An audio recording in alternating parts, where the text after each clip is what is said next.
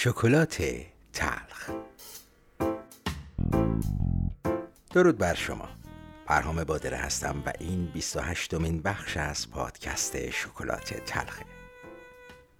اگر به خاطر داشته باشین در بخش قبل راجع به تغییر واژه غذا به کار و تولید مثل به ازدواج در مورد انسان پرداختیم و قرار شد اون بخش رو به عنوان مقدمه‌ای برای ورود به این مبحث در نظر بگیریم و در این بخش به تأثیرات برداشت عمومی جامعه از این دو واژه در ایجاد شرایط فعلی بپردازیم. پس بدون معطلی میرم سر اصل مطلب و از اینکه مثل همیشه من رو تا پایان این بخش همراهی میکنید بسیار سپاسگزارم. کار به نظر من معتبرترین، علمیترین و قابل استنادترین تعریف از این واژه در علم فیزیک وجود داره که تحت عنوان قانون کار شناخته میشه.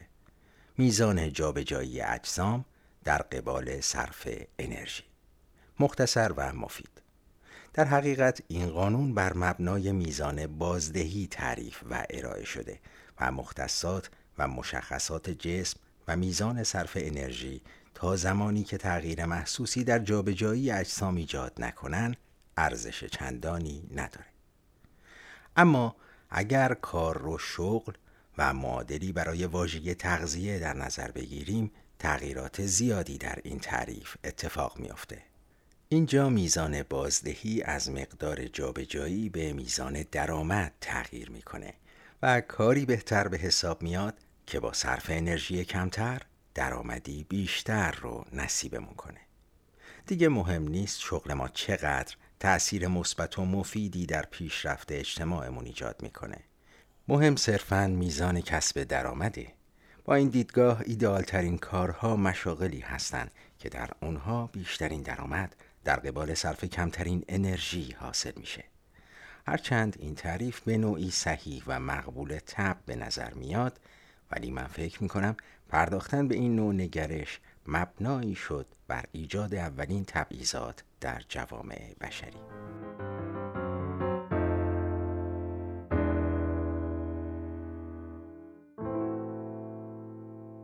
اما صحبت ما در مورد خودمون و نهایتاً اجتماعی که در آن به سر میبریم. پس فعلاً کاری با سایر جوامع نداریم. در حد دانش من، با وجود شهرت زیاد تمدن ایران زمین، ما هیچ وقت در طول تاریخ به پشتکار و تلاشگری مشهور نبودیم، ولی در عین حال اغلبمون علاقه وافری به واژگان پول و به صورت کلی ثروت به معنای میزان دارایی داشتیم، البته با کمترین زحمت. رشد و توسعه این نوع دیدگاه منجر به گسترش فرهنگی شد که من فکر میکنم نام دلالی کاملا برازندشه و در نتیجه اون صفت دلال مسلک در اغلب ما به صورتی عمیق نهادینه شده. خرید ارزان و فروختن گران. هرچند این شغل در تمام دنیا وجود داره، اما به اون چه در میان اغلب ما رایجه ربط چندانی نداره.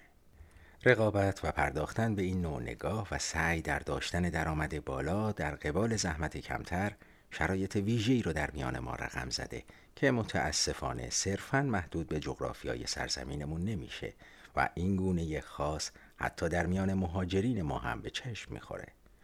این نوع نگاه در اجتماع ما غالبه، ولی همه جامعه رو در بر نمیگیره. به نظر من دو نوع دیدگاه دیگه هم وجود داره که اینجا لازم میدونم به اونها هم اشاره کنم. منبع درآمد برخی از ما از راه فروختن زمان به دست میاد. این بخش از جامعه وقت، عمر و زمانشون رو در قالب استخدام به قیمت ناچیزی واگذار میکنن و از اونجایی که درآمد حاصل از این راه اصولاً کفاف مخارج روزانشون رو نمیده، با توسل به همون غریزه ذاتی و برای جبران یا بازپسگیری حقی که خودشون رو لایقش میدونن با انواع ترفندهای رومیزی، زیرمیزی و کارچاخونی امرار معاش میکنن. اما بخش سومی هم وجود دارن. این دسته حرفه، دانش و توانایی انجام کارهای مختلف و متعددی دارن و چشمشون به توانایی‌ها و بازدهی عملکرد فردیشونه. به آموزاندن، تولید و بهره‌وری قابل رویت علاقه‌مندن و بازی گسترده‌ای رو از کارگر و کشاورز گرفته تا هنرمند، تولید کننده، کارخانه‌دار و از این قبیل مشاغل در بر می‌گیرند و با وجود سطح بالای توانمندی به لحاظ میزان درآمد از دو گروه قبلی پایین‌ترند. میزان هزینه و زحمت این گروه ربط چندانی به بازدهی اقتصادیشون نداره و اغلب یا ورشکستن یا مطالبه‌گر و یا کلاً بیکار و در فکر مهاجرت. چشمانداز ترسناکیه، اینطور نیست؟ البته همونطور که همیشه گفتم، این نظر من با اتکا به دانش و تجربیات شخصی خودمه. حالا ازتون اجازه میخوام نگاهی ریزتر و دقیقتر به هر کدوم از این نگرش‌ها و تبعات اونها در جامعه داشته باشیم.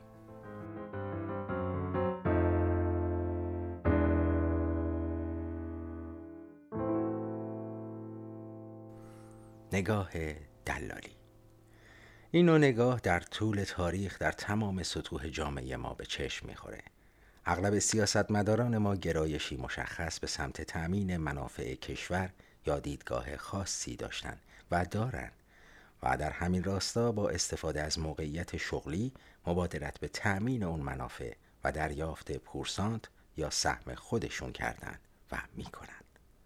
این گروه معمولاً از جغرافیا و ثروت‌های ملی هزینه میکردن و کماکان به کارشون ادامه میدن. نمونه های بسیاری وجود داره که مطمئنم خودتون بهتر از من میدونین و در بخش های بعدی بسته به موضوع برنامه به اونها اشاره خواهیم کرد. اما به نظرم از این سطح پایین تر فجایع اخلاقی گسترده تری در جامعه نمود پیدا میکنه که اغلب با سطح بالایی خودش در ارتباطی تنگاتنگ به سر میبره. فرهنگ اجتماع به سمت سوء استفاده از رنج، ناراحتی و به صورت کلی بیچارگی افراد سوق پیدا میکنه و پدیده‌هایی مثل انواع کلاهبرداری، قاچاق و تقلب رو در سطح جامعه گسترش میده که به نظرم به عنوان بارزترین، کاملترین و در عین حال خطرناکترین نمونه در این زمینه میشه از قاچاق، خرید و فروش و تقلب در دارو نام برد که مستقیماً جان انسان‌های مستعصری که بهش نیاز دارند رو هدف گرفته و هممون هم باهاش آشنا هستیم. خوب دقت کنید، هنوز به جایگاه اصلی واژه دلالی که به عنوان شغل در نظر گرفته شده و در تمام جوامع وجود داره نرسیدیم و متاسفانه باید بگم این فرهنگ سوء استفاده از موقعیت اجبار و استئصال افراد در این حرفه هم به شدت رسوخ کرده، دستاویزی شده برای رقابت در کسب درآمد در این بازار، خصوصاً در خارج از کشور. اما زمان فروش ها، حتما این جمله رو بارها از افراد مختلف شنیدین یا حتی خودتون به کار بردین. از صبح تا شب میدوم دنبال یه لقمه نون. این جمله یا جملاتی مشابه صرفاً اشاره به وقت و زمانی داره که جهت به دست آوردن درآمد اختصاص پیدا کرده. مثال کارمندمون یادتونه، همون که روی میز کارش انبوهی از کارهای انجام نشده بود و کمبود حقش رو از ارباب رجوعش میگرفت. در این گونه مشاغل هیچ وقت میزان بازدهی مورد توجه قرار نمیگیره و صرفاً زمان در قالب نیمه وقت، تمام وقت و نهایتاً اضافه کاری مورد محاسبه قرار میگیره. اما این نوع نگرش چه تبعاتی با خودش به همراه داره و چه فرهنگی رو در جامعه گسترش میده؟ 3 نفر رو در نظر بگیرین، 2 کارمند و 1 کارفرما یا مدیر. یکی از این کارمندها صبح پیش از شروع وقت اداری سر کارش حاضر میشه. صبحانه رو در محل کار یا اطرافش صرف میکنه و با شروع زمان اداری مشغول به کار میشه.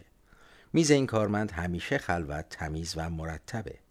مسئولیتش رو در بهترین و سریعترین شکل خودش انجام میده و اصولاً ارباب رجوع‌هایی که بهش مراجعه میکنن در بهترین شکل ممکن بعد از انجام کارشون خوشحال و راضی اونجا رو ترک میکنن. پس جلوی در اتاقش هم انبوه مراجعه کننده وجود نداره.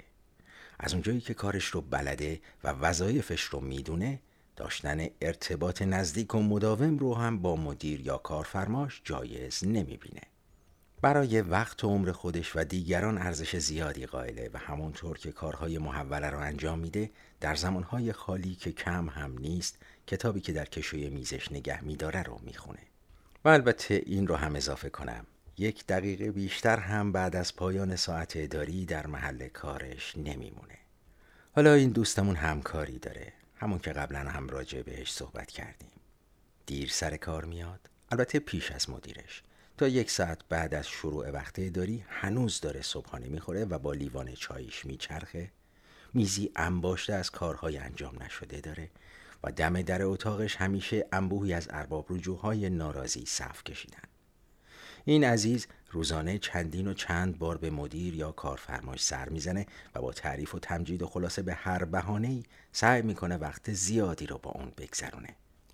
معمولاً ارباب رجوع رو به مرحله‌ای میرسونه که پیشنهاد پول یا لطف اضافه‌ای رو بهش بده و البته برای انجام انبوه کارهای باقی مانده بیش از وقت اداری در محل کارش میمونه و از مزایای اضافه کار هم بهره‌مند میشه. حالا بریم به جایگاه مدیر یا کارفرمایی که هر از گاهی به پرسنلش سرکشی میکنه. از دید مدیر 2 کارمند وجود داره. یکی که همیشه سرش خلوته و انقدر بیکاره که داره کتاب میخونه و یکی که وقت سرخاروندن نداره. به نظر شما از جایگاه مدیر کدوم کارمند از امنیت شغلی بیشتری برخورداره و امکان گرفتن پست، موقعیت و در کل پیشرفت در کار و درآمدش رو داره؟ به نظر من این نادیدگاه گسترش دهنده همون فرهنگ تظاهر، درویی، چاپلوسی و سرسپردگی به کانون قدرته. اما گروه سوم، این دسته به نظرم 3 راه در پیش رو دارن. یا به 2 گروه اول ملحق بشن یا با اتکاب دارایی‌های مادی و توانایی‌های فنی و عملیشون به امید یافتن جایگاهی مناسب و بهره‌مندی از حداقل امکانات مهاجرت کنن و یا در جایگاه مطالبه‌گر کتک بخورن، به زندان برن و حتی جونشون رو بر سر این راه بذارن.